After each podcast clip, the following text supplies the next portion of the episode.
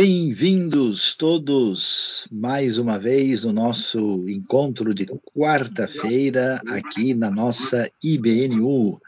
Nós queremos mandar aí a nossa saudação a todos que estão conosco e já avisar a todos que o nosso tema de hoje, da nossa live, do nossa reflexão tem a ver com a trindade, trindade ou triunidade, Deus é um, Deus é três, isso é monoteísmo, isso é politeísmo, existe unidade, existe diversidade, a coisa aqui vai ser muito interessante e você é convidado a participar, inclusive convidar o seu amigo, o seu colega, as pessoas interessadas nesse tema tão especial então, seja bem-vindo a mais um encontro, um encontro de ensino nesta noite, né, na IBNU, falando sobre a Trindade. Conosco hoje nós temos aí os nossos três aí companheiros de lida, de caminhada ministerial. Estamos aí com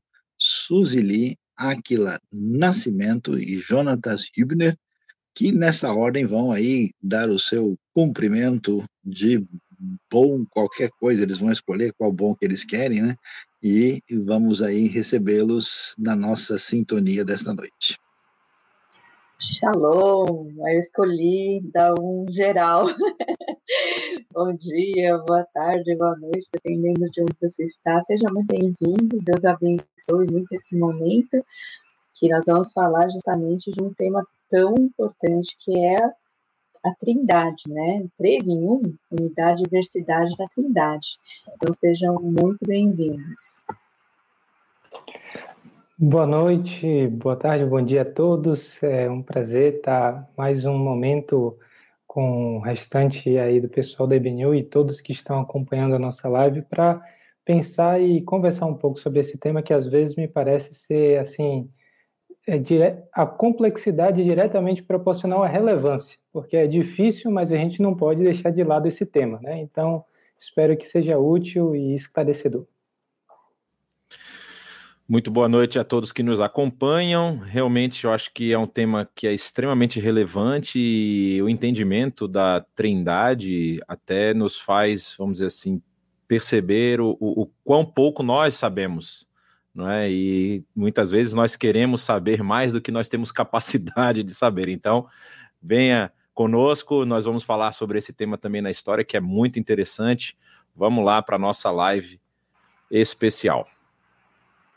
É isso aí, para começar tão especial, a gente tem que começar aí com a questão na Bíblia, né, Sayão? É, porque parece que não existe a palavra trindade na Bíblia. E aí, como é que a gente percebe, como é que a gente entende isso? Como é que a gente é, vê isso na Bíblia? Como é que aparece? Bom, Suzy, eu não vou uh, entrar no assunto de modo completo aí, porque o Áquila, você, o Jonatas podem também contribuir, mas eu vou começar pela parte talvez mais complicada, né? Quando a gente fala sobre a ideia de trindade ou triunidade, por exemplo, no Antigo Testamento. Né? O que, que a gente pode dizer? Ah, a impressão de muita gente, e eu já vi várias pessoas tentando sugerir isso, é que a ideia de trindade é uma ideia não presente nos escritos do Novo Testamento, né? que isso foi um desenvolvimento posterior, que a teologia, vamos dizer, lá para frente, terceiro e quarto século, que veio a moldar, né, numa espécie de eh, ligação, né, do monoteísmo hebraico com o, o politeísmo do mundo greco-romano, então fez ali um meio termo e chegou nessa nessa proposta, né? Mas assim, a gente depois vão ver, vocês podem dar detalhes aí sobre o Novo Testamento, mas é muito claro no Novo Testamento que é difícil você fugir do fato de que uh, o Filho é divino e que o Espírito Santo é divino, então a gente não tem muito, né? Como você vai fazer? Ou você entende que é um Deus só, ou você vai dizer que tem vários, né? E aí então vem a articulação teológica que a gente vai falar sobre isso. Agora, quando a gente pensa no Antigo Testamento, o que, a gente pode dizer? É curioso porque no Antigo Testamento, de fato, você não tem nenhum texto que vá falar diretamente né, dessa é, ideia trinitária. O que você tem é um sinal, eu diria que é o que a gente pode chamar de uma teologia embrionária na direção de um conceito trinitariano, porque você tem, por exemplo, a ideia de Deus, né? Deus que é expresso por uma palavra pluralizada, ainda que a gente possa dizer que essa pluralidade da palavra Elohim tenha outro sentido, é curioso que ele é descrito né, particularmente dessa maneira, o verbo fica no singular o substantivo tem uma forma masculina plural, né? A gente vai uh, observar uma figura muito interessante que chama atenção, que é o anjo do Senhor. Né? E o anjo do Senhor aparece, e a gente teologicamente chama isso de teofania, né? E o anjo do Senhor, ele, ele recebe adoração, né? Então não é um mensageiro da parte de Deus, né? Aquilo que a gente chama na gramática ali, agora vamos falar em língua estranha aqui, né? É o que a gente chama de um genitivo atributivo, né? Quando o anjo é o próprio Senhor, né? Por exemplo, quando Manoá e a esposa estão diante do, do nascimento de Sansão, né? Ah, então, ah, como é que pode é, é, isso, né? E além do fato de que nós temos também, é curioso, uh, essa expressão ligada é, é, a essa teofania muito assim peculiar em Gênesis capítulo 18, né, quando você tem aqueles três que vão estar uh, vão visitar, né, Abraão uh, e Sara anunciando, né, o nascimento de Isaac. E quando eles chegam lá, é, interessante, diz o texto, e disse o tetragramaton, né? o, o Senhor, o, o Eterno a, a Abraão, na fala dos interlocutores. Então, nós temos um elemento dentro do contexto do Antigo Testamento que sinaliza para a gente alguma espécie de pluralidade dentro da unidade divina. E eu fecho a minha palavra agora uh, mostrando uma uh, situação curiosa uh, dos usos da ação divina no plural. Quando Deus vai criar né, o ser humano à sua imagem e semelhança, Gênesis 1, 26 diz lá, Naase Adam Betzalmeinu Kidmutei, né? façamos, ou vamos fazer o homem à nossa imagem, à nossa semelhança. Então você veja que está no plural, né? Quem é, rejeita a proposta de uma pluralidade na divindade vai tentar dizer que Deus chamou os anjos, Deus fez uma série de outras, ou que esse plural é intensivo ou majestático, mas fica, né, um ponto de interrogação expressivo diante disso. E a gente vai ver daqui a pouco, né, uh, na sequência, né, Gênesis 3, 22, agora o homem é como um de nós. Né? Como assim um de nós? Né?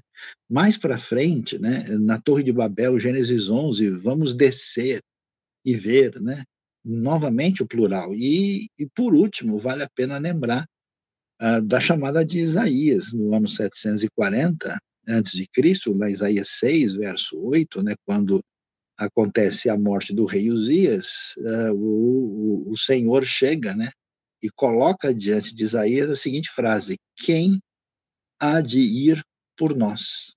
Quem é o nós aí nesse sentido, né? Então esse elemento, além da discussão de que você tem a, a ideia de que o rei davídico, como aparece no Salmo 45, versos 6 e 7, que de alguma maneira esse rei davídico que é o Messias, é, é divino, então a gente pode dizer que a gente tem um elemento embrionário, né? Uh, e não explícito trinitariano no Antigo Testamento, né? Então, assim, duas coisas importantes: não dá para negar, né, essa realidade embrionária, essa pluralidade, mas também não dá para fazer aquilo que muita gente tenta às vezes, de colocar a trindade em tudo quanto é versículo. Ah, tá vendo? Falou santo, santo, santo. Tá vendo? Falou três vezes, então já é um sinal da trindade. Então essas coisas são meio forçação de barra, né? Então o sujeito ele põe ali mesmo que não esteja. Então a gente começa, eu vou abrir a, a, a conversa com o Antigo Testamento e vamos abrir aí para o pessoal, na sequência, continuar aí falando do novo, né? Você, o Jonatas, o Aquila aí, completando a trindade das respostas aqui. É interessante, né, Saio, porque até quando, assim, a maior, o maior mandamento, vamos dizer, para a gente, vão e façam discípulos né, de todas as nações, lá em Mateus 28, ele fala, batizando-os sempre em nome do Pai, do Filho e do Espírito, né? E várias outras partes aparecem é, os três, ou às vezes só é, o pai e o filho, ou às vezes só, né, o filho e o espírito, enfim, é, aparecem dessa forma, né? Mas é interessante como o próprio Jesus, né, fala, é, quando meu pai está trabalhando, eu estou também, né? Então, ele, ele sempre, é, em João, principalmente, mostra muito a questão da divindade de Jesus, né? E quando Jesus vai é, ascender, ele fala sobre o conselheiro que vai ser enviado, né? Então, é muito interessante como eles se relacionam já e aparece, a relação aparece no Novo Testamento, né? Se o Jonatas ou Aquila que quiserem continuar aí. Ah, sim, Suzy, eu acho que também vale é, retomar a questão que foi levantada por Saião, da possibilidade que algumas pessoas apontam de que Trindade é uma ideia muito tardia, já foi falado do Antigo Testamento de como isso, de certa forma, é levantado, é apontado, e no Novo Testamento existem esses vários é, indícios também de que isso estava presente tanto no ensino de Jesus, quanto também na formulação, por exemplo, de Paulo, na articulação que ele faz, na explicação que ele dá nas cartas Gálatas, é, que não é do texto mais tardio do Novo Testamento, já aponta isso, né? Gálatas 4, 6 faz menção tanto a Deus, depois faz menção ao Filho e ao Espírito do Filho, é, com que seria uma dificuldade muito grande entender que isso seria apenas duas pessoas, né?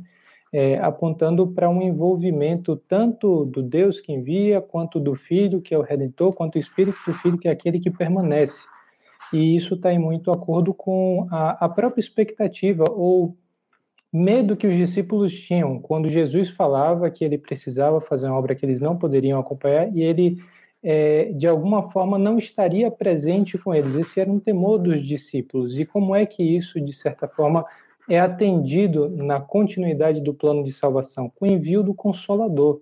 Então, é a mesma presença do Deus que eles partilharam a presença juntamente com Jesus, atuando agora por meio do Espírito Santo. Então, você é, vê tanto o reconhecimento de que Jesus é o Messias, o Filho de Deus, ele também é, anuncia a chegada do Consolador, e quando esse Consolador é enviado, não existe mais espaço para essa decepção. Olha, Jesus não está mais conosco é, de certa forma, o próprio Deus que está conosco por meio do Espírito Santo. Então, a gente percebe que essa era uma coisa muito importante para a concepção da igreja desde o início. Eu queria só apontar aqui, eu vou, sair dessa de um apontamento com uma pergunta já aí para o Saião e para os outros dois, que é bem interessante. Mas o Saião mencionou a questão do Antigo Testamento e uma das coisas que eu sempre assim achei interessante para os que são conciliares, né, aqueles que fazem concílio pastoral, sempre tem essa pergunta, né? O pessoal liga, pega o candidato lá e vira assim, fala: "Ó, oh, você tem que mostrar as, as evidências da Trindade no Antigo Testamento". E uma coisa que o Saião mencionou a respeito da adoração do Espírito lá no, no, no Antigo Testamento, é, me fez lembrar do texto de Daniel, quando Daniel recebe aquela visão lá em Daniel capítulo 10, daquele ser e depois ele tem uma conversa, mas não, não apenas em Daniel, em outros momentos, porque Daniel fala exatamente do, do arcanjo Miguel, que vai lá e conversa com ele, né? E a, a questão da adoração, para mim, é um ponto muito relevante, porque, como mesmo Saião mencionou, no Antigo Testamento, no início, no Pentateuco, e também no livro de Juízes, como é o caso dos pais de Sansão, é, esse espírito do Senhor que aparece ali é adorado, né? A, a, a, ele tem esse movimento, vamos dizer assim, de, de reconhecimento da divindade, quando esses outros aparecem, por exemplo, quando o anjo Miguel aparece, não é adorado da mesma forma.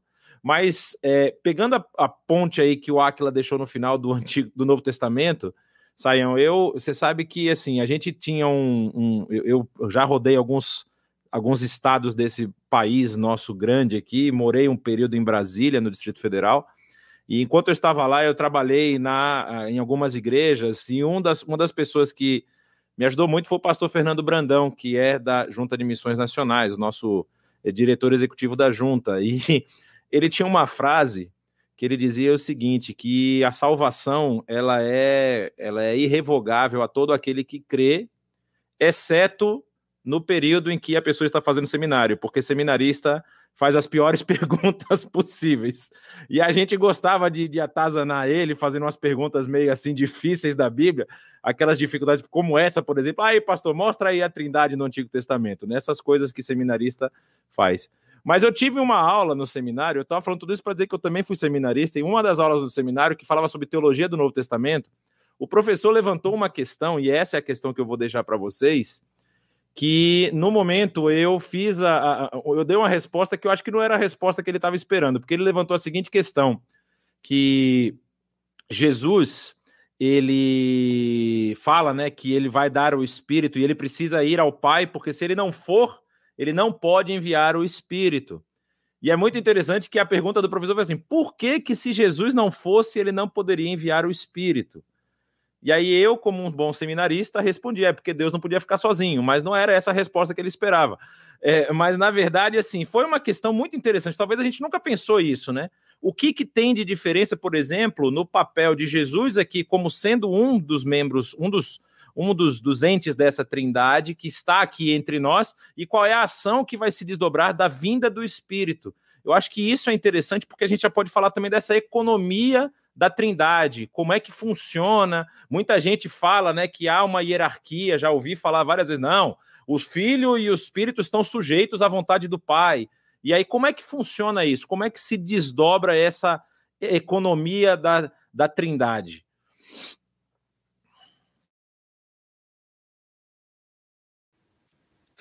Eu acho que o, o Jonatas adiantou bastante aí a nossa caminhada, né? Chegou lá na frente. E, e, e, acho que pelo menos a gente deve é, reforçar o fato né, de que no Novo Testamento está muito evidenciado, a gente teve né, aqui essas colocações, as fórmulas trinitárias, né, a, a menção inequívoca, porque ninguém discute, por exemplo, que o Pai é Deus, né? Mas a, a, as declarações sobre Jesus como divino, né? Como Tomé, lá em João 20, 28, fala Senhor meu e Deus meu, início de João capítulo 1, né? Uh, a divindade do Espírito Santo em Atos capítulo 5. Então, é, vamos assim estabelecer bem esse fato de que ainda que não haja uma formulação sistemática trinitariana no Novo Testamento, fica ali as partes desse, desse pensamento teológico eh, definido, de modo que é só você fazer as conexões, porque isso está implícito em tudo que é apresentado lá. Agora, essa discussão, né, a gente vai ter que entrar pelo, pelos outros caminhos aí da história e da teologia, essa discussão envolve, de fato, né, aquilo que é chamado de papéis dentro da, da, da, história da redenção, né? ou como o Jonatas usou a palavra técnica, né? da, da econom, as economias, né? como elas são chamadas, mas é, o, a, o consenso definido né? a partir de diversos textos é, é, exatamente que você tem um Deus só que subsiste em três pessoas distintas, né? E nesse sentido, naquilo que teologicamente a gente chama de trindade ontológica, há uma igualdade em termos de essência entre os três, né? Tem uma discussão que alguns levantam, é, mas todos são chamados de gerados, né? Então há uma espécie de primazia do Pai, mas é, Jesus é o primogênito da criação, né? Esse primogênito da criação, ou princípio da criação, né? Frases que são usadas. Esse genitivo não precisa ser da criação como a gente entende, né? Pode ser primogênito ou, ou sobre a criação, né? Ah, e você também tem a ideia do princípio no sentido daquele que é o originador da criação. Né? Então, nesse aspecto, ser gerado significa ser da origem de, e não significa ser derivado de em termos de do eixo temporal, né? É, então Jesus é gerado, ele não é criado, né? Na linguagem é, de Colossenses, por exemplo, né? Não se fala né, de nenhum momento que ele foi criado, né? Então nesse aspecto, aí sim a pergunta levantada para o Jonatas, existem papéis na história redentiva e nesse aspecto você vê aí uma o que a gente pode chamar de uma certa hierarquia funcional, né, de um proceder do outro, né, e claro, a ideia é proceder do pai, né, e aí tem uma discussão aí menor, que eu não vou entrar em detalhes aí, entre teologia da Igreja Oriental ortodoxa, né, se o Espírito procede do Filho e também do pai ao mesmo tempo ou não, não, não, não, acho que não vale a pena entrar nesse detalhamento pela riqueza tudo que a gente tem aqui para falar, mas acho que daria para a gente caminhar por aí, né? Mas eu vou devolver a palavra aí para a Suzy, né, continuar e, e, prosseguir com as outras questões pertinentes, né? E eu sei que você com certeza já deve estar tá mandando aí né, perguntas que vão chegar aí, vão ser pertinentes aí à nossa live. É até interessante, você estava falando, no Antigo Testamento, no hebraico, tem essa questão do, não só do gerar, né, mas a questão do filho, né, a palavra filho não quer dizer, é, muitas vezes, que nasceu no sentido físico, né, mas é filho no sentido que tem o mesmo, mesmo DNA, vamos dizer assim, mesmo, né, é, mesmo, é, como é que fala, a essência do, né, de Deus. Característica as mesmas características, né? Então, isso é muito interessante a gente pensar. E eu realmente acho que tem muitas dúvidas, Sayão, é, no que, na questão da, dessa hierarquia. Quando a gente fala hierarquia funcional, as pessoas às vezes não entendem que essa subordinação, existe até uma subordinação, mas é uma subordinação é, voluntária, vamos dizer assim. É, o filho e o pai, né, eles têm é, a questão da relação entre eles, que é uma subordinação voluntária, né? É algo é, desse relacionamento perfeito que existe entre eles, né? É um amor perfeito, então existe isso. É, tanto o Pai quanto o Espírito Santo se submetem ao Pai.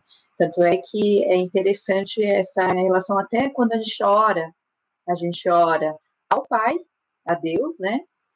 Em nome do Filho né, pelo Espírito. Isso eu acho muito, muito legal, que até é um desdobramento muito prático, né, da, da, da Trindade.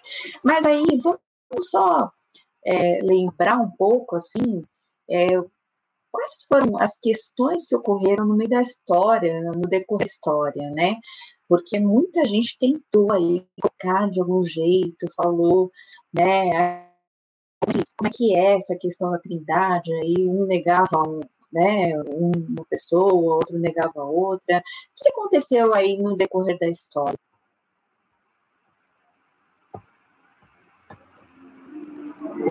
Aquila. Eu acho que, por exemplo, eu posso falar aqui. Ah. É... Oh, pode falar.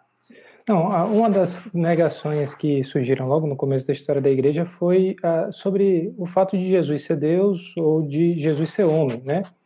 E no momento em que a gente ou nega o fato de Jesus ser homem, salvo engano foi o docetismo que pregou isso, a gente é, tem muitas dificuldades de compreender a obra redentora de Cristo, a forma como ele se assemelha à humanidade, a fim de salvar a humanidade, é, e isso afeta a trindade por conta daquilo que Cristo representa enquanto representante humano. Né? Por outro lado, a gente também teve a pregação de Jesus sendo negado enquanto Deus. E aí sim a gente tem, obviamente, uma consequência muito mais evidente de que não há trindade. Na melhor das possibilidades, só existiriam duas pessoas é, enquanto Deus, né? e o arianismo pregava a respeito disso. E, obviamente, a gente teria muita dificuldade também de entender todas as consequências para a igreja primitiva, compreendendo simplesmente que Jesus era um homem de muita sabedoria, de muita instrução e que fez obras muito positivas é, enquanto um legado humano. Mas isso de maneira nenhuma poderia ter o papel redentor da humanidade também, enfim, se inaugurar uma nova criação, como a gente vê claramente é, em João, a gente também vê no Apocalipse. Então, é, é muito importante a gente perceber como essas coisas ao longo da história foram é, sendo questionadas, né, a respeito de Jesus, sobre sua humanidade ou sobre a, a sua divindade. E aí, sobre a, a questão do, do, entendimento também do Espírito, acredito que tem muitos desdobramentos contemporâneos, as diferentes formas como o Espírito ele atua hoje, é, e a centralidade que ele deve ter tanto na nossa adoração quanto na maneira como a igreja depende da ação do Espírito, mas eu vou deixar espaço também aí para os outros falarem. É, eu acho que essa questão do espírito tem um livro muito bom, inclusive, falando sobre é, um apontamento que o autor faz a respeito dessa, vamos dizer assim, é, negligência com relação ao espírito e à sua ação, tanto na vida pessoal como na vida da igreja. É, talvez durante a história houve uma, um, vamos dizer assim, um movimento não, não voluntário, mas um movimento, é, como é que a gente pode dizer, paulatino, de colocar o espírito como Deus você não vai questionar porque ele é o autor de toda a criação, e aí você fala do filho que tem uma presença não apenas é, salvífica, mas também uma presença histórica, né? Ele é, evidenci é, é, é evidenciado não apenas na história da Bíblia, mas também vários outros registros apontam para a existência desse homem que transformou a história. Mas quando você fala de espírito, você está falando de algo que não, você não consegue ver, que muitas vezes você pode levantar dúvidas a respeito da sua ação, e talvez isso na história fez com que a igreja e com que as pessoas que deveriam desenvolver essa relação com Deus através do Espírito o colocassem num, num papel secundário. E aí é justamente é, é, muitas das dificuldades que a igreja enfrentou na história e muitas das soluções que a igreja apresentou para a história foi justamente quando ela esteve mais próxima ou mais distante desse espírito. Eu acho que isso é muito interessante. A gente fala muito da, isso já virou um, um, um vamos dizer assim, para quem estuda a história da, da, evangelização mundial, a gente vai falar dos morávios, né? Que os morávios fizeram aquela vigília que durou mais de 100 anos. É uma aproximação do espírito, é um mover do espírito, é o querer se entregar e deixar que esse espírito haja na vida das pessoas. É interessante a gente ver no início, por exemplo, da igreja cristã, como pessoas que estavam ali enfrentando dificuldades, em vez de preservarem, buscarem a, a preservação da sua própria vida, muitas vezes se entregavam como prisioneiros só pela oportunidade de pregar o evangelho a outras pessoas. Então, assim, isso com certeza é ação do Espírito na vida dessas pessoas. E se nós não temos essa ação do Espírito, nós sempre vamos tender a ter ações que são ações defensivas, ações que nos preservam, e enquanto aquilo que Jesus fala se torna verdade nesses casos, que não há ninguém que tenha amor, na verdade, Paulo fala isso também, né? Ninguém tem amor é, maior do que esse, que é dar a sua vida em prol dos seus semelhantes, né? Ou seja, se você entregar a sua vida em prol dos outros, eu creio é, que isso sem a ação do Espírito na vida das pessoas é impossível.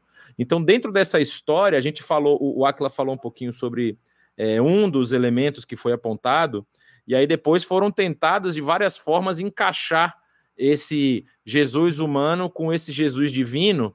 E houve um momento em que até se pensava que, na verdade, esse Jesus ele era apenas um ser humano cujo Espírito de Deus estava sobre ele, e não ele como uma pessoa da Trindade em si. E aí nós vamos ter que analisar todos os, os, os concílios e ver quais foram as evoluções das interpretações e nós chegamos naquele famoso concílio de Nicéia Calcedônia que faz uma formulação, vamos dizer assim, mais é, é, exata do, de como é que funciona essa questão da trindade, essa questão trinitária. É, mas tem algumas perguntas já surgindo aqui, Saião. Eu vou levantar a primeira aqui que está no nosso chat, porque tem a ver com a sua primeira fala a respeito lá da presença dessa trindade no Antigo Testamento. E o Vitor Hugo ele faz a pergunta é, é, assim, dizendo: nós podemos considerar que essa teologia embrionária ela é como uma característica dessa revelação progressiva, que também é muito discutida na, no, no ambiente acadêmico? Bom, Jonatas, é, com certeza, né? É, pessoal é, é, convidado aí a fazer cursos na área de interpretação bíblica aqui na IBNU também, né? Porque ah, às vezes esse costume popular que a gente tem de abrir texto e pegando versículo e citando, né? Você não, não entende às vezes o contexto de onde o texto saiu, né? E também é, nessa questão do, do, do próprio progresso da revelação. Né? Inclusive, tem alguns textos que estão, por exemplo, respondendo perguntas ou interagindo com outras questões anteriormente apresentadas na própria revelação bíblica. Né? Então, não tem dúvida é, que é necessário ter esse enfoque histórico hermenêutico da leitura da Bíblia. Você não pode, por exemplo, né, uh, caminhar na construção de uma comunidade cristã baseando tudo que você lê no livro de Juízes, porque está na Bíblia, né? Mas depois de Juízes tem um monte de coisa que você precisa saber, né? E aí você vai perder o juízo se fizer uma coisa dessas, não, vai funcionar bem, né? Mas reforçando é um pouquinho aí. Com certeza não, né? Reforçando um pouquinho aí, né? Então, veja que é, a igreja primitiva, de fato, entra numa situação difícil, porque vamos lembrar que essa igreja inicialmente ela é totalmente judaica, né? E ela tem um mandamento explícito, né, que o nosso Deus, o nosso Deus é um, né? Ele é o único Deus e tem toda uma prescrição nítida de total rejeição da idolatria. Então, entender que um indivíduo né, de carne e osso, semelhante a você, é divino, é um desafio muito grande, né? E ultrapassa a compreensão. Por isso, demora um tempo para a igreja é, trabalhar isso adequadamente, porque tem vários textos que não tem como, né? Porque que, que a gente, qual, qual que é o ponto fundamental? Né? O Máquina bem mencionou, tem a ver com a divindade de Jesus. O Jonatas também mencionou aí a questão do papel do espírito, e o espírito é o quê? O espírito é uma pessoa, é uma energia. Ah, esse Jesus é só um rabino, é só um profeta, mas como é que ele aceita alguém, por exemplo, se ajoelhar diante dele e tratá-lo como divino? Então, se ele faz isso, ou ele é uma pessoa que uh, é falso profeta, né? Ou é alguém que está fora de si, ou ele é alguém que corresponde exatamente a isso. Né? Então, o Antigo Testamento anunciou sempre que a salvação vinha de do Eterno, do Adonai, do YHWH, Yehová, Yahweh. Né? Então, nesse sentido, essa salvação tem que vir de alguém assim. E, e entendendo essa inescapabilidade né, de que uh, o Messias, de alguma maneira, tem que ser divino, e olhando toda a revelação bíblica, é que exatamente em 325, né, com Niceia e 451 com Calcedônia, são as duas confissões de fé que todo mundo tem que conhecer e tem que saber. Né? A primeira vai exatamente é, tratar é, da questão sobre o próprio o que se entende né, de Deus, né, aí você tem uma formulação trinitariana fundamental, e depois a divindade de Jesus é explicitamente é, afirmada em 451 em Calcedônia, e aí a gente vai ter esse, esse elemento muito claro, né? São três pessoas distintas, um só Deus, um só ser, e que subsistem de uma maneira que ultrapassa o entendimento da nossa razão. E aqui é importante porque quando a Bíblia traz uma revelação, grande parte dessa revelação ela, ela é, vamos dizer, é digerível pela nossa razão. Ela pode ser explicada dentro dos termos que fazem parte da nossa compreensão. Mas muito do que Deus tem, lembre-se de que Deus, na teologia mais básica, tem o que a gente chama de atributos incomunicáveis, né? é, ultrapassa o nosso entendimento. Aliás, se Deus fosse completamente dominado pela razão, ele já deixaria de ser Deus, né? ele seria facilmente manipulável. Então, nesse sentido, a, a, a doutrina trinitariana ela entra na categoria de realidade revelada que ultrapassa o entendimento uh, que nós temos, ela, ela entra na categoria de mistério, porque nós não podemos depreender isso simplesmente de uma lógica limitada. Né?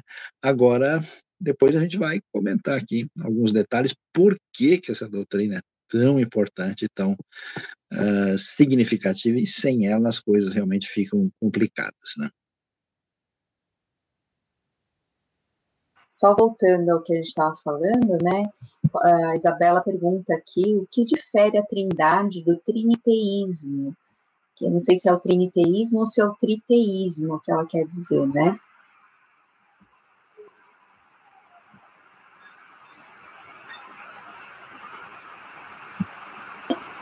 Bom, se é, for o trinteísmo. É, eu entendi que trinteísmo é como se fosse é, é, você ter três deuses mesmo, seria como um Isso. politeísmo, né? Isso, e a trindade, é, como a gente mencionou. Deus, né? Isso. Perfeitamente, que são que é um Deus que se apresenta em três pessoas diferentes que eu acho interessante a gente pensar nisso, porque, por exemplo, quando a gente vai falar é, da, da, questão que a gente falou da hierarquia funcional, como, como já foi mencionado, Jesus, por exemplo, ele cita lá no, no, no Evangelho de João, quando ele vai ser entregue para ser crucificado, né, ele diz: Olha, você só vai conseguir me prender porque de cima lhe foi permitido fazer isso. Ou seja, ele mesmo está se sujeitando a essa vontade. E, e, e é interessante a gente pensar, por exemplo, por que, que era necessário, como tem até algumas. Depois a gente vai ver uma questão, né? Por que, que era necessário Jesus passar por tudo isso, ou se entregar dessa forma, é, e, e, não poderia, no caso, Deus resolver de uma outra forma. Se ele é Deus criador, por que, que ele não poderia resolver de outra forma, né? É para mostrar, eu acho que justamente qual é o que, que Deus espera ou esperava da sua criação desde o início. É uma criação que está sujeita à sua vontade. E aqui eu não estou falando da sujeição de Jesus como uma, uma, forma dele ter menos poder, mas aquela sujeição que está lá em, Coloss... em Filipenses capítulo 2, né? Que ele, sendo Deus, ele não julga que o ser Deus é algo que ele deve se apegar. E aí, assim, ele se sujeita para nos ensinar qual é o nível de sujeição que nós devemos ter a esse Deus criador e sustentador de todas as coisas. E aí o papel do Espírito faz todo sentido, porque eu só consigo fazer isso se o próprio Deus, que é o próprio Jesus agindo aqui, através do seu espírito, haja na minha vida para que eu me sujeite também a essa vontade, porque a minha natureza é contrária a essa vontade. Então faz mais sentido você entender que é, porque levantar a questão, Saião, de que eu, a gente não respondeu a pergunta por que, que Jesus precisava ir para o Espírito descer, né? Eu acho que é justamente nesse poder de atuação. Né? Jesus, quando ele caminha, ele caminha ali num, num, num, num Aí o Newton e depois os outros físicos vão mostrar, temos até um físico aqui na nossa live, que dois corpos não podem ocupar o mesmo espaço no mesmo tempo, e também um corpo não pode ocupar dois espaços no mesmo tempo, porque Jesus corpóreo, ele está inserido no espaço-tempo e ele precisa executar a sua missão naquela região específica onde ele estava. Não é? Aí até algumas pessoas já levantaram, poxa, Jesus causou esse, esse frisson no mundo inteiro sem nunca ter saído da região da Galileia, né? O máximo que ele foi, ele foi no Egito quando criança e voltou, mas depois ele nunca mais saiu daquela da Galileia, no caso da região do Oriente Médio ali, do, da Judéia, Galileia e Samaria. Ele faz todo o seu ministério ali, né? Vai e circula por ali e causa toda esse, essa mudança mundial, né? E, e, e, aí, com a presença do Espírito, agora essa limitação não está mais presente. É Deus agindo em tudo e em todos ao mesmo tempo.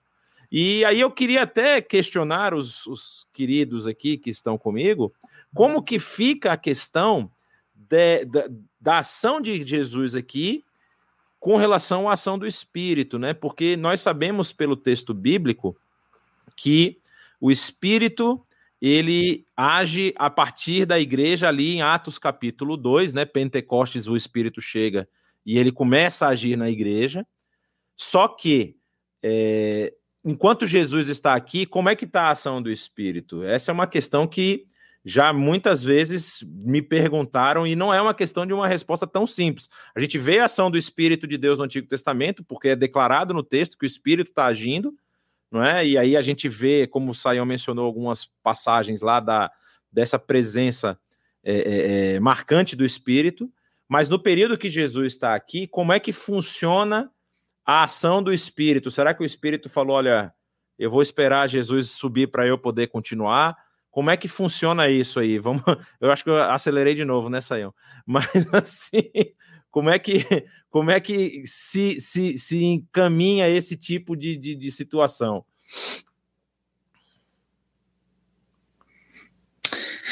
Eu acho que pode ajudar a gente entender, uh, por exemplo, quando a gente pensa no próprio ministério de Jesus, que Jesus é humano e é divino.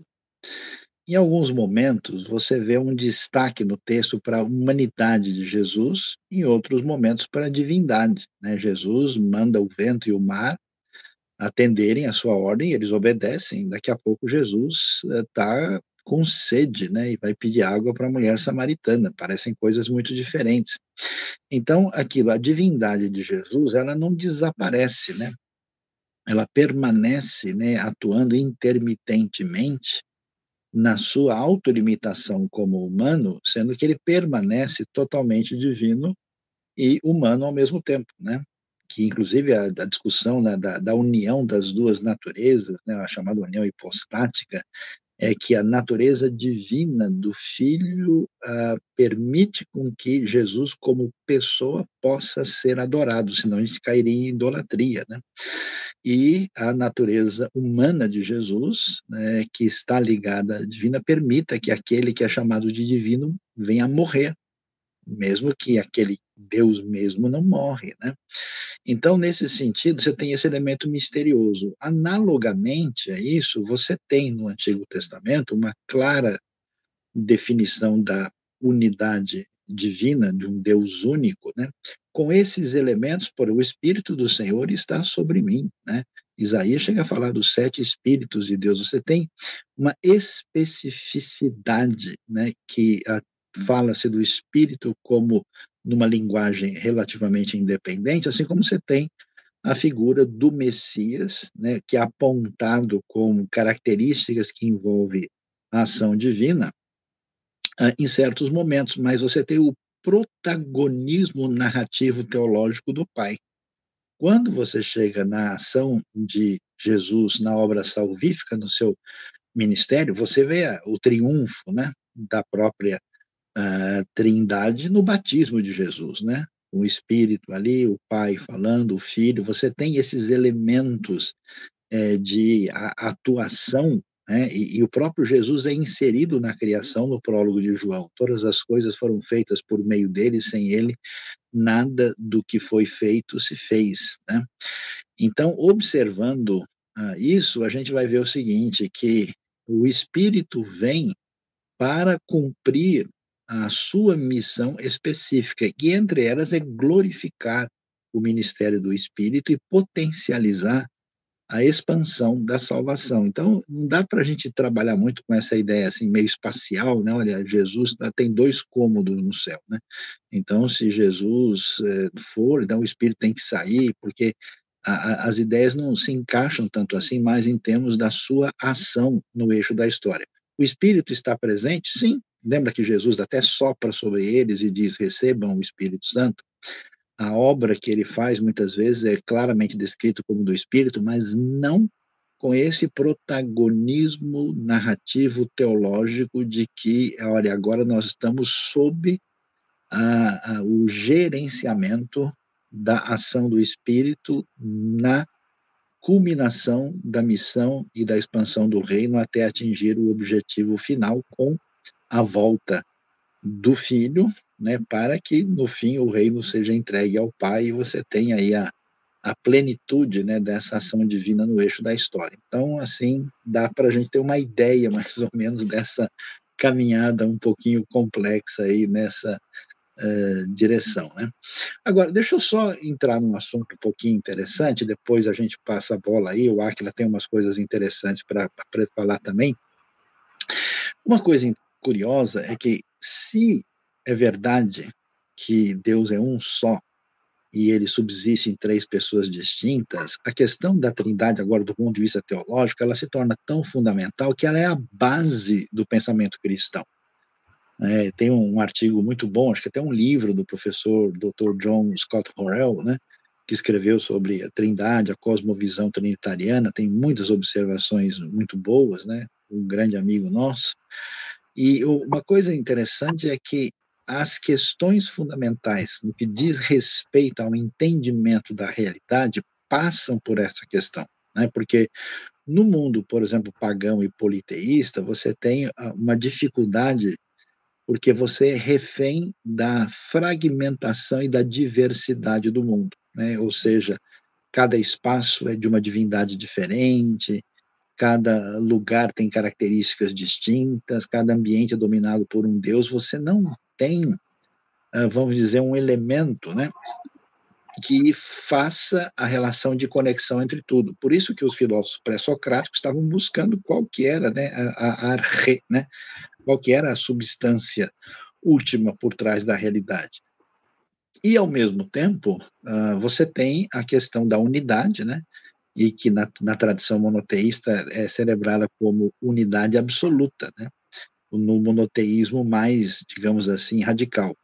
No pensamento cristão é muito interessante. É a única referência de divindade na qual você tem um paradigma que explica a unidade e a diversidade do universo. Deus é ao mesmo tempo uno e diverso, e se a gente pensar, né, que ah, o ser do universo, da criação, né, nessa ontologia derivada, né, em homenagem ao nosso querido Tomás de Aquino, que mandou lembrança para todo mundo, a gente pensar dessa maneira, a gente vai ter uma, uma, uma base né, de compreensão dessa realidade que é muito significativa e, digamos assim, você tem um caminho de uma resposta uh, no, de uma teologia uh, filosófica e até natural, né, com a qual o pensamento trinitariano conversa e tem um valor muito significativo na teologia e na história do pensamento cristão. Né? Mas o elemento que agora eu vou abrir a bola aí, Suzy, para você, para o Áquila, para o Jonatas, né? É, que é decorrente disso, é que não só você tem unidade e diversidade, mas você tem esse elemento relacional. Né? Então, assim, alguém poderia dizer o seguinte: olha, Deus o único Deus, certamente resolveu criar o universo porque ele estava com um tédio enorme, né? Naquele tempo ele não podia ter lá Amazon Prime, nem, nem assistir os gols do Santos, ou as medalhas da Olimpíada tal, então Deus estava sozinho no universo, falou, vou criar alguma coisa, porque desse jeito não dá, né? E aí, essa questão né? É porque o que, que a gente enfatiza na fé, na fé bíblica, na fé cristã, né? É exatamente Deus ser amor. Né? Então, eu queria que vocês trabalhassem um pouco disso, né? Como é que é essa questão do elemento relacional que é derivado da Trindade, que é tão fundamental e que desdobramento prático isso tem para gente, né? Então, vamos lá, a bola com vocês aí e depois vamos ver, talvez tem mais perguntas aí que devem aparecer no cenário. É muito interessante isso, Sayo, porque você falou, né? Deus não estava carente, né? Não estava não só entediado, mas ele não estava carente para nesses com necessidade de criar alguma coisa alguém para se relacionar com ele. Mas justamente na diversidade, justamente porque eles são três pessoas, eles têm aquele relacionamento perfeito de amor entre eles, né? É, que é possível, essa questão da subordinação também, mas é um amor tão perfeito que ele não, não teria necessidade nenhuma de criar nada. Ele não só existe por si só, mas é, nessa, nessas três pessoas eles têm um amor é, completamente perfeito. Por isso que é, essa questão de criar um mundo e fazer com, né, com que esse mundo, ainda mais ser humano, por exemplo, ele cria a imagem é, e semelhança dele, para se relacionar com ele, isso não é uma questão de carência, mas é questão de doação. É questão de doação de vida e, e querer que a gente também experimente, de certa forma, é, esse amor que ele tem né? Que a gente conheça isso, que a gente consiga entender um pouco mais é, do que a gente às vezes vive, né? A gente não entende o, o, esse amor perfeito e a gente acaba, né? É, causa ciúme, causa briga, causa, né?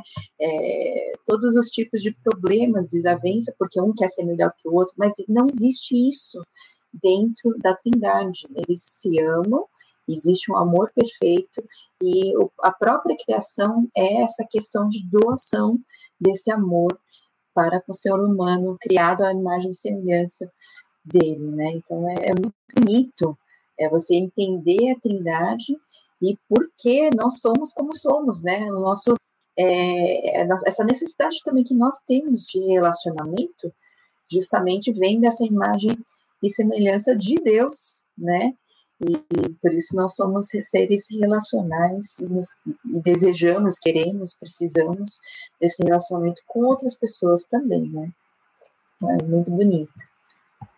Sim, Suzy, eu, eu também acho bem legal a gente pensar nessas questões do relacionamento que existe dentro da Trindade, é, e até antes da questão do relacionamento, mas observar que o fato que a Trindade em si é um mistério do ponto de vista lógico, ou é um ou é outro, e a afirmação básica do cristianismo é que são as duas coisas ao mesmo tempo, de uma forma irreconciliável para os nossos métodos mais é, naturais de pensamento, né? Ou temos três deuses, ou temos um Deus, e a gente está afirmando desde o começo da live que são três pessoas e um Deus. E o fato de que isso estabelece também para a gente a maneira como todas as coisas, é, no fim das contas, funcionam, que é muito além da nossa capacidade de compreensão. Esse fato da gente ter um relacionamento que não pode ser esgotado na própria pessoa divina precisa acender a luz para o fato de que tem muitas outras questões nos limites da teologia que não podem ser esgotadas pelo poder da razão. Então, é, a gente não está falando de uma doutrina secundária, a gente não está falando de um, uma curiosidade teológica, a gente está falando de uma das doutrinas mais fundamentais da Bíblia e a gente já está apontando no coração dela existe esse mistério. Então, isso precisa nos acender a luz para que existem outros também por aí, né? E esse lance do relacionamento, um, um fator que eu acho bem é, assim significativo é que existe relacionamento antes mesmo da criação humana. Existe relacionamento antes de toda a criação, na verdade. O próprio Deus se relaciona em si mesmo. E isso foi dado como um presente a gente. Eu acho surpreendente que nós possamos fazer uma coisa que está muito além daquilo que é é uma característica singular dos animais, dos seres humanos. Isso é uma característica do próprio Deus, ser capaz de se relacionar, de manifestar amor, de estar em contato e em união com outras pessoas. E Deus nos criou com o privilégio de desfrutar de uma coisa que, a princípio, só pertencia a Ele. Né? É, esse transbordar do amor de Deus em nos fazer capazes de desempenhar, desse ponto de vista, uma tarefa divina, que é se relacionar, é algo surpreendente. Eu acho que é algo que precisa ser valorizado com muito mais ênfase da nossa parte e com muito mais sacrifício também. Eu acho que nesse sentido faz muito mais sentido ter de 1 Coríntios 15, eu, é, 1 Coríntios 15, né, que fala a respeito do 1 Coríntios 13, perdão, do amor e tal. Então, a, a maneira como Paulo descreve ali o amor, e em muitos momentos a gente ouve o texto citado no contexto de casamento, mas é algo muito mais abrangente, é, é, valioso porque ele está falando a respeito de uma dádiva divina que nos foi dada. Então, merece de fato toda aquela profundidade, sacrifício, dedicação e os frutos que isso nos traz também. E complementando ou continuando na mesma linha do Aquila, a gente lembra que isso está expresso na ação né, da Trindade, ou seja, o Pai que ama o Filho o filho que se sujeita e morre em sacrifício pela humanidade, seguindo, vamos dizer assim, os preceitos da, da, do plano de salvação, o Espírito que vem e glorifica a obra do Pai e expande a obra do Pai. Então, esse relacionamento é expresso diretamente na ação de cada uma dessas pessoas é, e que realmente mostram que esse relacionamento perfeito. Eu achei interessante o que a Suzy mencionou, né? que quando a gente tenta fazer qualquer coisa sem considerar a nossa falhabilidade, a gente acaba incorrendo em erro, né? A gente vai falar, ah, não, mas se eles esse amor assim não, não é não pode ser tão perfeito, porque a perfeição é algo que para nós é muito difícil de imaginar. Né? A gente tem uma mente finita, eu acho bem interessante. Já fiz esse exercício algumas vezes, eu convido as pessoas a fazerem. E tentem pensar o universo infinito. Você pensa, você vai começa a imaginar estrelas, estrelas, estrelas, mas tem hora que fica tudo preto, porque acabou a imaginação. Você não consegue ultrapassar os limites da sua mente, né? Aí às vezes você continua repetindo, ou seja, essa infinitude não cabe dentro do nosso pensamento. Então, como que pensar num amor que é infinito, que é perfeito, que está em harmonia nas três pessoas da criação, né? É muito difícil, muito complicado para a gente é, é, conceber isso na nossa situação, mas como nós falamos, o Aquila eu acho que pontuou muito bem essa é uma doutrina basilar. Isso não é algo que a gente pode assim, ah, tá, vou ver, talvez, talvez tenha um outro ponto de vista. Não. É essa relação, essa essa posição da Trindade, desse relacionamento perfeito entre eles e esse desdobrar desse amor na criação é algo fundamental para a continuidade da nossa caminhada, né? E aí tem uma pergunta aqui, Saião, que até já ressoou em vários lugares. Saião, Suzy Aquila, quem quiser pegar aí, eu vou jogar para cima. Quem pegar, pegou. Ah, tem uma pergunta muito interessante que sempre surge. Como que a gente pode fazer uma analogia dessa trindade, né? Aí eu não vou dar os exemplos aqui que eu vou deixar para vocês, mas assim, como que a gente pode criar uma analogia que seja próxima do que nós entendemos através do, do que o texto bíblico nos apresenta, para tentar demonstrar ou, ou, ou, ou, apresentar essa trindade. Como é que a gente pode pensar isso? É que muitas vezes é, é isso foi feito na história, né, de maneiras até erradas, né? É, por exemplo, é o vapor, né? É o líquido, né? água em diferentes formas, né? É, isso até era uma, uma questão de modalismo, que não é sério, né? Que é um Deus que tem várias formas. Não é isso, né, Sael? Agora, uma coisa que o Sael sempre fala, ele ensinou, é, eu lembro das aulas, ele falou de várias, né? Do ovo, da gema do ovo, lembra? Da gema do ovo, da, da casca e do, né, do, da clara, mas o mais próximo, eu achei muito legal isso, é, é um ao cubo. Um vezes um vezes um, né? Ele dá um. então, eu acho que realmente é a melhor forma de você conseguir aí achar alguma da matemática, né? O Aquila entende bem aí, né? Mas é, eu acho que é, é isso, é um vezes um vezes um, né? Que dá um.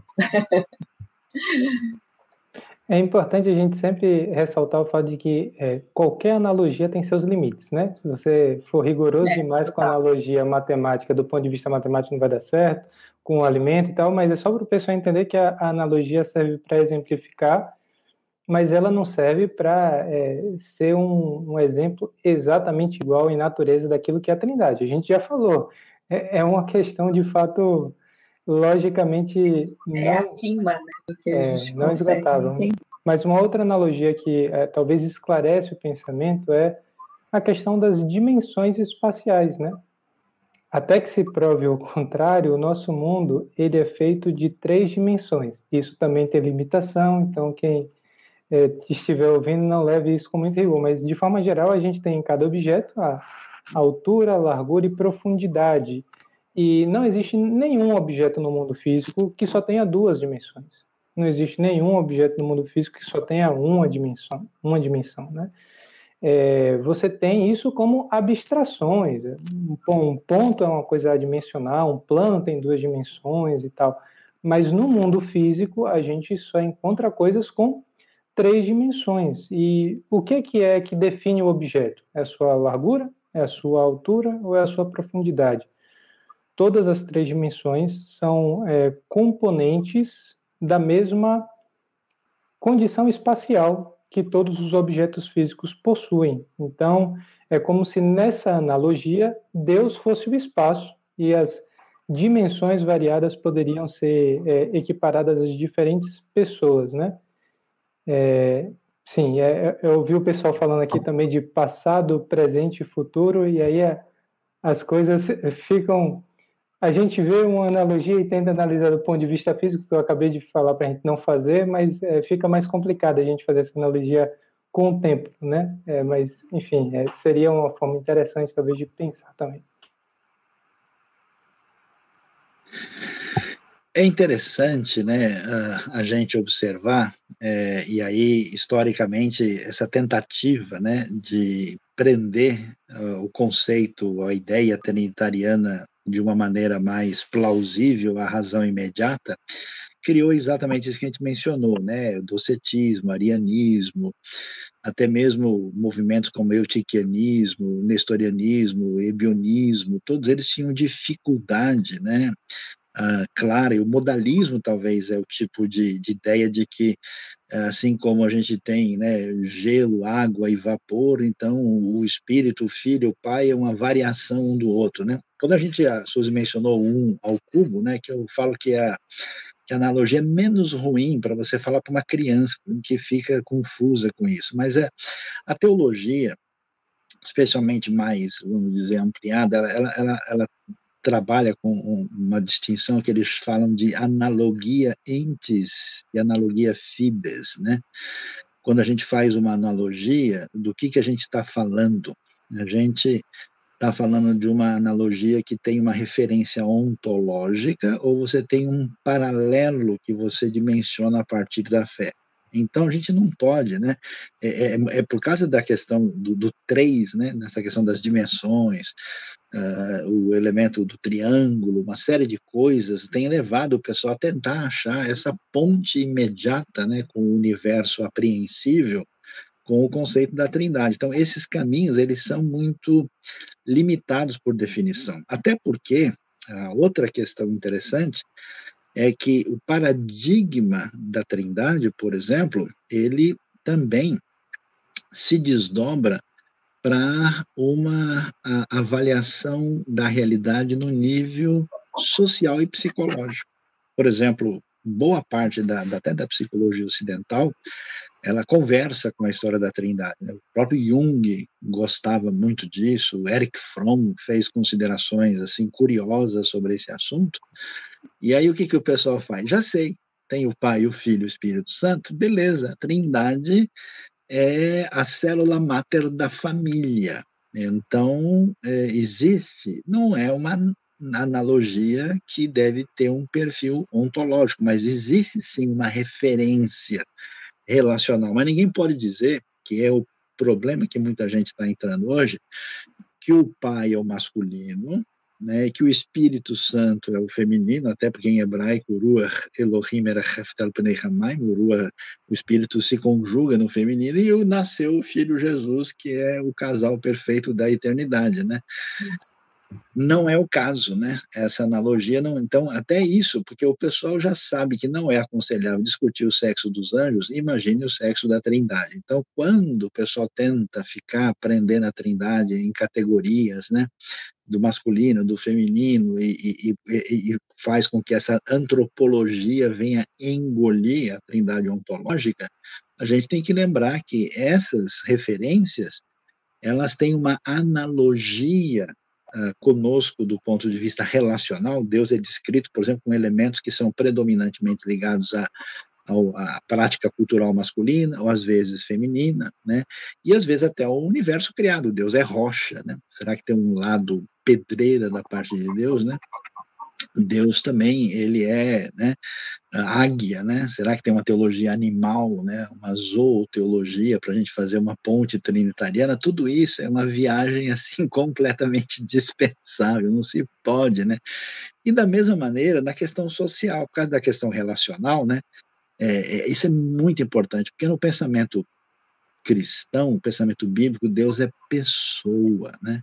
E ser pessoal estabelece essa. Por que, que você tem uma série de elementos religiosos no mundo onde você tem uma deontologia fria, onde você segue princípios e você não tem essa questão de graça e de amor, porque é derivado desse paradigma fundamental que é a questão de Deus ser um ser pessoal, um ser relacional, né, que é, Deus vem em busca de nós. Né? Então, esse elemento é fundamental, e aí você tem desdobramentos, até para as relações sociais. Né? Inclusive, algumas teologias que até tentaram interagir com a sociologia, uh, fizeram considerações interessantes, mas às vezes até foram longe demais, aí tentando colocar a, a divindade a serviço de uma espécie de encaminhamento de organização social a partir de outros paradigmas, né? Então veja que riqueza, que grandiosidade, que valor tem é, entender, né, a, Trindade e até teólogos contemporâneos de expressão, como Karl Rahner, Wolfhard Pannenberg, o próprio Barth, né, são pessoas que se desdobraram muito em tentar uh, tratar com a Trindade da maneira uh, que ela merece na sua construção teológica que nós temos aí. Mas vamos lá. Agora, deixa, deixa eu fazer a pergunta mais importante dessa live, né? Porque a gente falou, falou aí que a, a Trindade é questão fundamental, é tão importante, mas a gente não falou por que, que ela é tão importante, né? Então, por que se a gente perde essa, essa questão, essa, essa funda, é, esse fundamento, né, que é a Trindade, o que, que acontece com a nossa fé? cai tudo. Não sobra nada, né? Então, onde que está? Qual, qual que é a importância? Então, eu vou só dar uns dois toques, depois o Jonatas e o Aquila podem ajudar mais aí, né? É, então, se você não tem uma compreensão adequada de quem Deus é, né? Todo o desdobramento das outras doutrinas depende daí, né?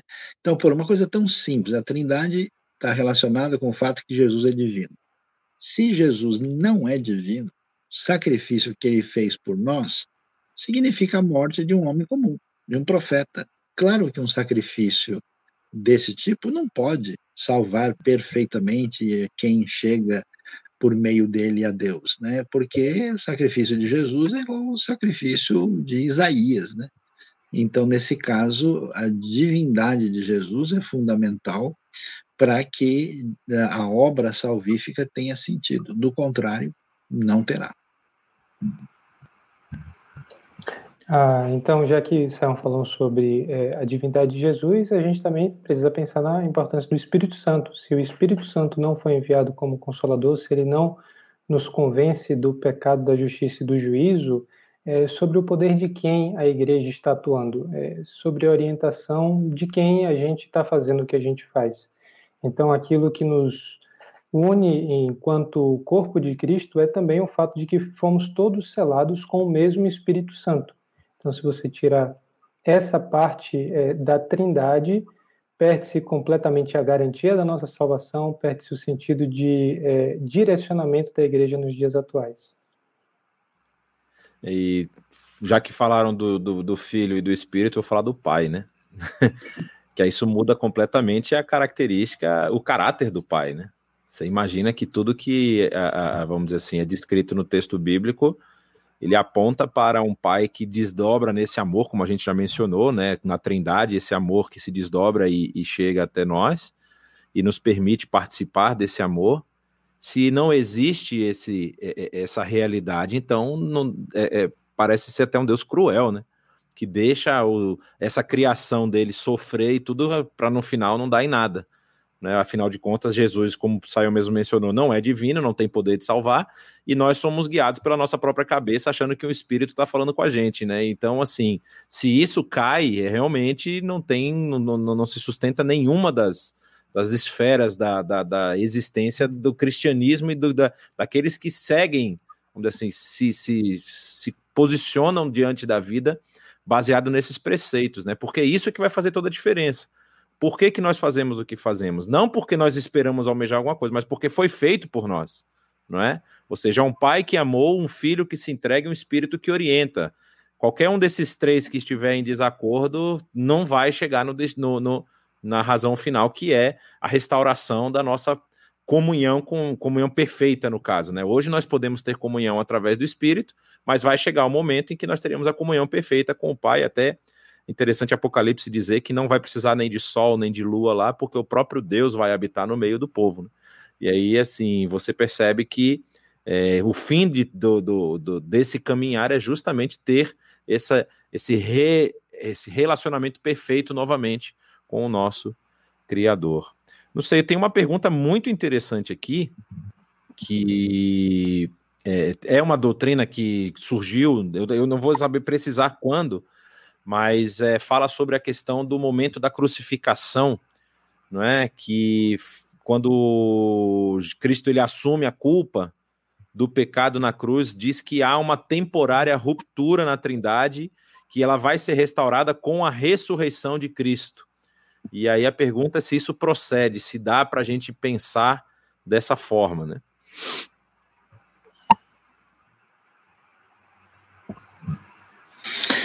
Então, a gente tem essas questões, né, e que são é, consideradas um, um, elemento fundamental, por exemplo, que se discute nisso, né, é que a triunidade divina também nos dá a condição de entender a justiça de Deus na hora de lidar com o pecado, né?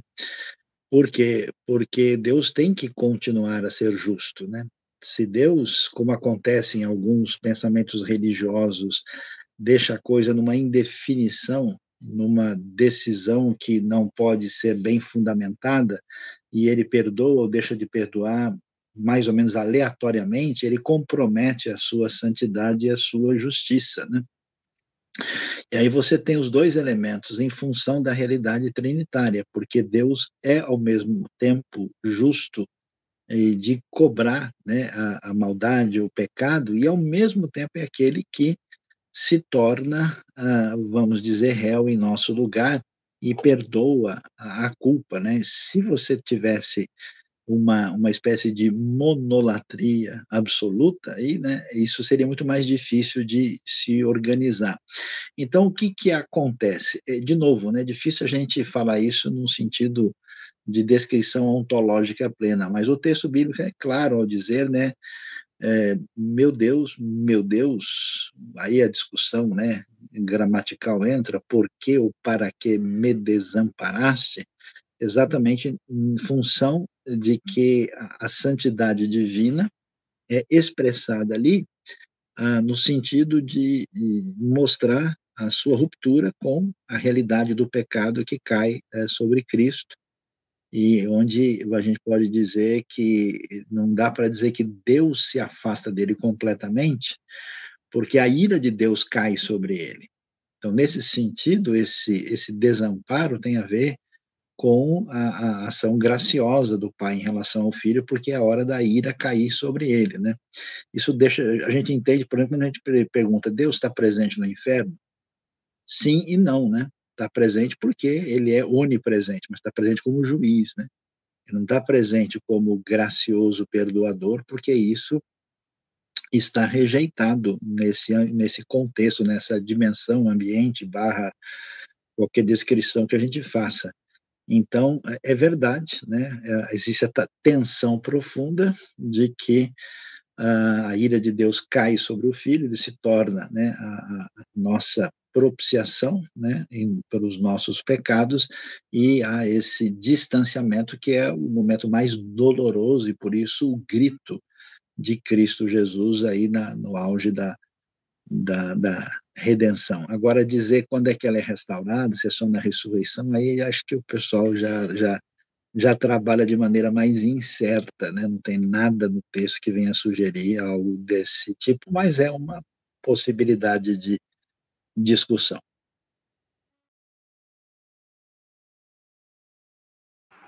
Tem uma pergunta aqui, desculpa, você ia falar aqui?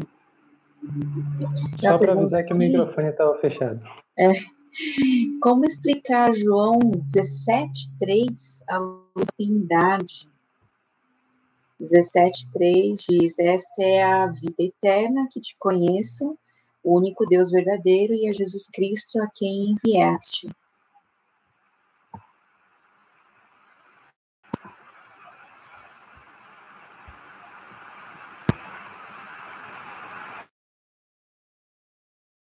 Bom, é, eu vou falar então. Eu acho que eu, não, eu acho que é uma questão até simples, né? A gente tem que analisar a, o contexto, não apenas o, o, texto em si, porque Jesus ali está orando ao Pai, e nessa oração mesmo ele menciona que vai, não é, mandar o Consolador, né? Então aqui Jesus ora é, dizendo não que Deus, o, o único no sentido de ser ele apenas o Deus e os outros dois não são. Não é essa a questão que o texto está apresentando aqui, né? Que ele está dizendo que é, pede ao pai que glorifique a ele mesmo, né? O texto é interessante, diz: ó, glorifica o teu filho, para que o filho te glorifique, pois deste autoridade sobre toda a humanidade, para que conceda a vida eterna a todos os que lhe deste. E essa é a vida eterna, ele explicando que conheçam o Deus verdadeiro e a Jesus Cristo a quem enviaste. Então, Jesus mesmo está se colocando na mesma posição de Deus ali. É, nesse momento, ele não menciona o Espírito, mas ele vai mencionar isso mais para frente Então, assim, não é um que talvez surja essa, essa questão, né? Ah, ele fala que Deus é o único Deus verdadeiro. E esse texto sendo colocado de forma a dizer que só existe Deus e o resto não é, não tem o mesmo poder, o mesmo papel. Acho que não é isso que o texto está querendo se é, é, referenciar aqui. É, eu estou até procurando aqui na continuidade do texto, mas não sei se alguém quer acrescentar alguma coisa, mas não me parece ser a, a, a, intenção de Jesus aqui, do João que escreve esse texto, né? Colocar aqui como uma situação derradeira, é, dizendo que não é somente Deus que é que deve ser adorado, os outros não, até porque a glória, a glória que ele vai receber, ele serve para que ele também glorifique ao Pai, ou seja, é uma, como é que eu diria assim, uma, uma via de duas mãos, né? Deus glorifica o Filho para que o Filho glorifique o Pai. Então, se os dois cara, é, recebem glória, os dois têm, em tese, na matemática vai ser, vai dizer que eles estão iguais, vamos dizer assim, hierarquicamente, hierarquicamente não, é, é, em, em, importância. É claro que existem, a, a, a, o Saião mesmo menciona a questão lá da, da ira do pai que cai sobre o filho, essa ira cai porque o próprio filho avisa que ele se sujeita à ira do pai, não é? Ou seja, é mais uma vez essa essa questão sacrificial desse amor que é apontado como um amor maior, ou seja, o, filho se coloca numa posição para que a ira do pai possa ser, é, vamos dizer assim, satisfeita, e ao mesmo tempo essa ira também vem é, é, acompanhada desse amor pela criação, e o pai glorifica o filho, depois é, é, é uma coisa que vai puxando a outra, é bem interessante a, a, a, quando a gente vai pensar no quadro inteiro. Jesus ele se coloca na posição de se sacrificar pela humanidade para que através desse sacrifício o nome do Pai seja glorificado. O Espírito também passa a agir para glorificar e expandir essa obra do Pai, mostrando mais uma vez esse amor perfeito que há entre as três pessoas dessa Trindade, né? Eu não sei se alguém quer falar mais alguma coisa. Eu acho que o que deixa o pessoal em crise é o fato de se dizer que tem um Deus só e aparecem os dois lá, né? Mas isso é muito claro. O texto às vezes enfatiza a unidade e às vezes enfatiza a diversidade da Trindade. Então você vai ter texto falando que Deus é um só, Jesus mesmo diz isso, e depois você tem, né, o texto, por exemplo, da Grande Comissão é super curioso porque ele diz não batizando nos nomes, mas diz no singular, em, em o nome, no nome do Pai, do Filho e do Espírito, né? Então a questão é como é que esses textos aparentemente diferentes conversam. E a conclusão é exatamente o trinitarianismo. E a ideia, Sayão, é que assim como o texto diz que existe um só Deus, a gente também está dizendo desde o começo de que existe um só Deus. Talvez seja a dificuldade de que são as palavras do próprio Jesus colocando isso, mas é, é, a retomada desse ponto que a gente tem falado desde o começo. De fato, é um só Deus, e assim como a gente ora se refere a um ora a vários, Jesus parece também tratar da mesma maneira, né? Eu só, eu só, quero complementar aqui que tem uma parte do texto que eu acabei não lendo, mas é muito interessante. Olha, ele diz: Esta é a vida eterna, que conheçam um único Deus verdadeiro e a Jesus Cristo a quem enviaste, eu te glorifiquei na terra, completando a obra que me deste para fazer, e agora, Pai, glorifica-me junto a ti com a glória que eu tinha contigo antes que o mundo existisse. Ou seja, então não tem dúvida. Jesus mesmo ele está dizendo: olha, essa glória que eu tinha antes, restaura ela nesse momento aqui da, da do sacrifício, vamos dizer isso. Então, realmente, é o que saiu um é, né? Eu acho que a dúvida, acho que surge nessa questão de um só Deus a divindade é um só Deus. Né? A gente não pode esquecer disso, é um só Deus, três pessoas diferentes, né? Então, não, não há dúvida sobre isso. Né? Eles entendem isso e, e, é isso, né? Que a gente não pode esquecer da, dessa questão. Não há três deuses, não há três formas diferentes. É um só Deus, três pessoas diferentes, com funções diferentes. Inclusive, uma das funções é que Jesus foi enviado, né, para se tornar humano também, né? Então, é 100% humano e 100% Deus. Então, é a função dele, isso é muito importante a gente lembrar só aqui, né? Agora, assim, a gente já está bem avançado, acho que é muito importante a gente pensar numa questão que é justamente quais são os desdobramentos, desdobramentos práticos dessa questão da Trindade, porque é uma questão importante, é uma questão fundamental, a gente falou da importância, mas assim, e aí no meu dia a dia, qual, qual é a diferença que isso faz? Como eu entendo a Trindade, como eu lido com isso no dia a dia, né? Qual que é é, essa questão, né, por exemplo, na oração, na minha vida com em, nos relacionamentos, na minha vida, enfim, na minha vida como um todo, né? Bom, a gente já mencionou o fato de que o Espírito Santo tem funções muito importantes para a gente hoje e a gente pensar simplesmente num Deus criador distante é, nos colocaria numa condição de muita dificuldade de relacionamento. Então, pensar num Deus trino que é tanto criador como aquele que é redentor e que está conosco hoje, afeta muito o nosso cotidiano, né?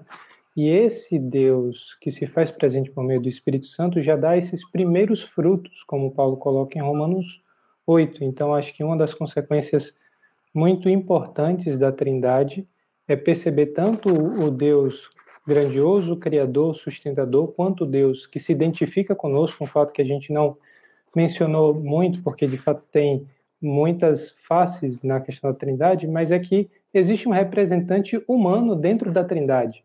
Quando Deus encarna, ele ressuscita, ele apresenta um corpo humano glorificado, é verdade, mas é um representante nosso, como esse segundo Adão, que agora traz a perfeição completa e habita no próprio Deus. Então, existe essa face de semelhança dentro de Deus e existe esse Deus presente conosco por meio do Espírito Santo. Então, eu acho que essa segurança constante de que estamos sendo orientados pelo próprio Deus que habita em nós é uma coisa diretamente relacionada da forma como a gente interpreta e percebe a Trindade na Bíblia. Eu acho que tem um, um elemento muito interessante é, também quando a gente fala da questão, por exemplo, da oração, já foi explicado de algumas formas, né? E aí muita gente pergunta, ah, mas como é que é a forma correta de orar? Eu devo orar? É, ele fala lá que tem que orar em nome de Jesus, mas o que, que significa isso e tudo mais?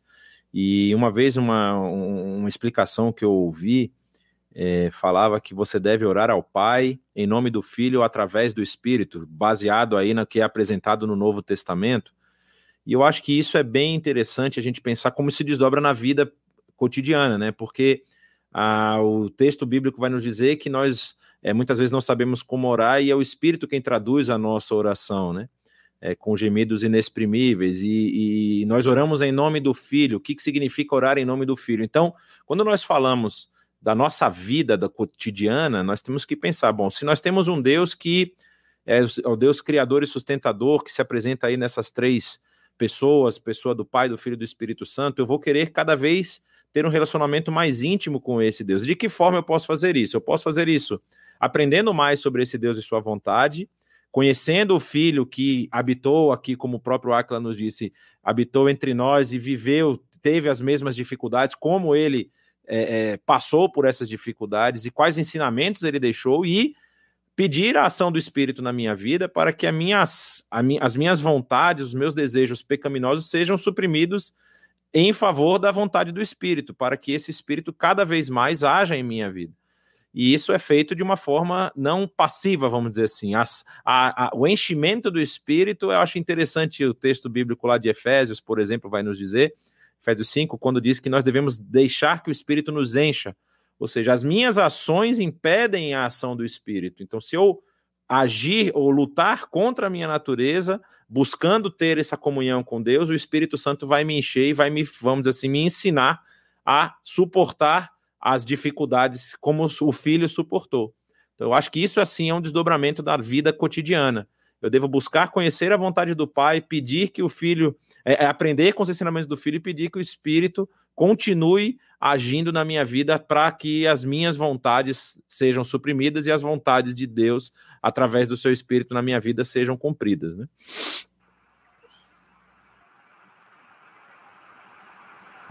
Suzy quer falar e depois eu falo? Não, pode, pode falar, Suzy. Então, acho que a gente não, não faz ideia da, da grandiosidade do que envolve a, a perspectiva trinitariana, porque ah, você tem toda uma diversidade de relação de experiência com o universo à nossa volta, né? E essa diversidade de experiência, ela nos traz, ah, às vezes, uma compreensão, uma apropriação disso, né? Uma relação de sintonia e, e proximidade, uma relação de estranheza, de medo e de distanciamento, né? Ah, e até mesmo uma relação de ruptura, né? Eu acho, eu gosto de lembrar do pensamento de Heidegger, né, quando falava da, da existência humana, que o ser humano era dominado pelo sentimento de angst, que era um pavor, um medo diante do universo desconhecido. A sociedade hoje secular, sem Deus, em grande parte vive essa angústia de uma dimensão, né, em função de um, de um paradigma anti-teológico de leitura do mundo, né. E, e quando você é, tem essa percepção de que toda a realidade ela está submissa, ela é pertinente ao domínio de um Deus único, do ponto de vista psicológico, existencial e filosófico, isso dá uma segurança, isso dá uma dimensão de relação com tudo, porque todo tipo de experiência que nós temos é submetida a essa relação com Deus que aparece sob essa unidade, ao mesmo tempo marcada por essa diversidade extraordinária, né, que você encontra, não só porque são três pessoas, mas porque as diversas características que estão apresentadas nas pessoas do Pai, do Filho e do Espírito, elas dão conta desse mundo polimorfo, tanto do ponto de vista da apreensão né, que nós temos, como também do nosso universo psicológico uh, uh, interior. Né? Então, quando você bebe da revelação bíblica né, e interage com isso, essas coisas vão de uma maneira como que uh, fazendo uma, uma, gelatina colorida né, dentro da sua substância interna para lidar com a realidade de maneira promissora e adequada. E aí que vem uma outra questão interessante, que é um desafio para a gente. Né? A gente sempre acha que a gente é o rei da cocada preta, né? que a gente tem, aliás, quem mexe com teologia e doutrina, geralmente acaba achando assim que entendeu muita coisa. Eu, eu gostei que o Aquila mencionou muito essa questão, que ao mesmo tempo em que você tem essa segurança do entendimento a respeito de Deus, a partir dessa revelação, dessa unidade divina, você tem esse Deus misterioso. Né? E diante do misterioso, você não o domina, você é dominado por ele. Né?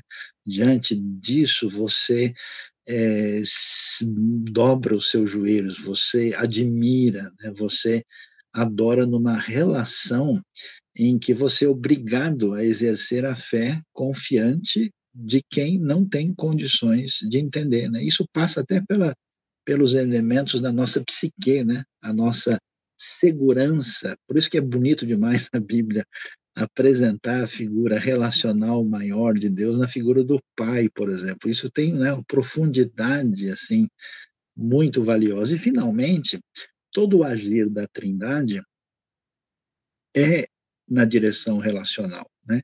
Por isso, quando o João vai falar, ele fala Deus é amor, né?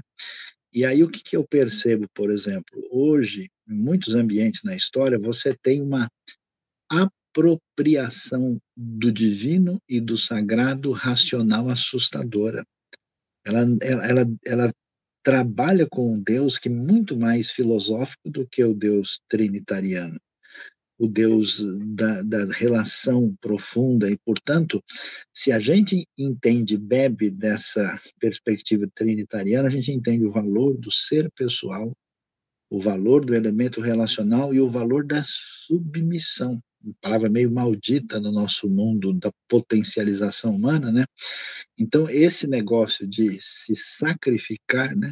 Esse negócio de se doar, esse negócio de servir, é uma palavra que, na linguagem de Paulo, não faz sentido para o homem natural. Só com a invasão da Santíssima Trindade, através do amor incondicional, quando o infinito se faz presente no finito, é que através dessa doação a gente constrói para a eternidade. Então, de fato, faz toda a diferença esse entendimento trinitariano de uma sabedoria assim bíblica de que até hoje é só queixo caído de uma ponta a outra.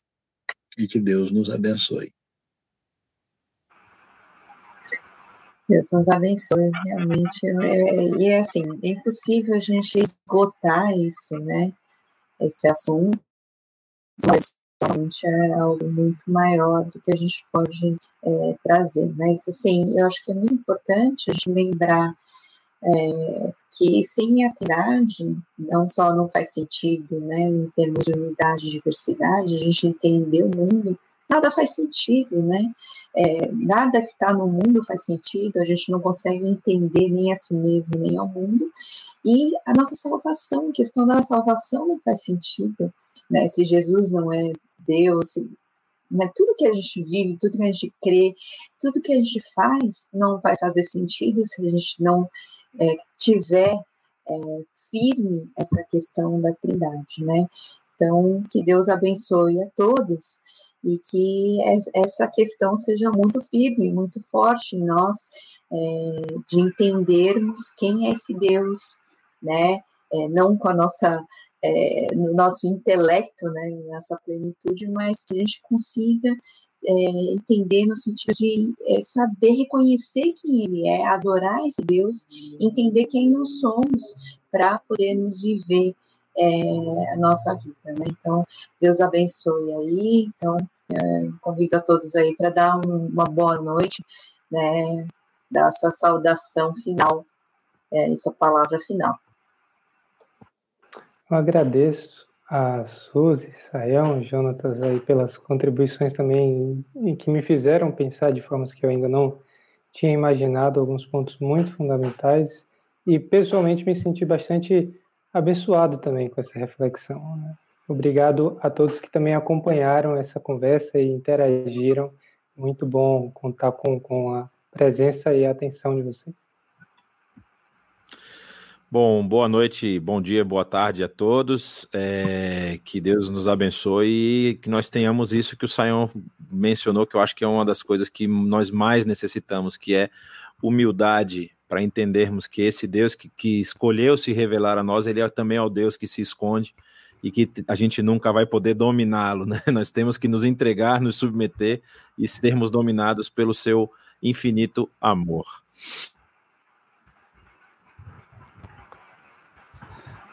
Obrigado, pessoal.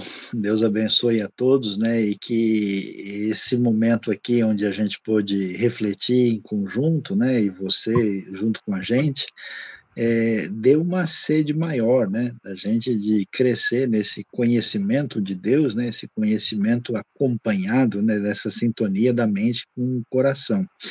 Então, Deus abençoe a todos. Obrigado. Fique ligado com, aí, com a IBNU, multiplique aí a live, curta, né, inscreva-se no canal, e isso pode ser mandado para todo mundo aí que quer se desenvolver e crescer mais no assunto. Boa noite a todos, aquele abraço.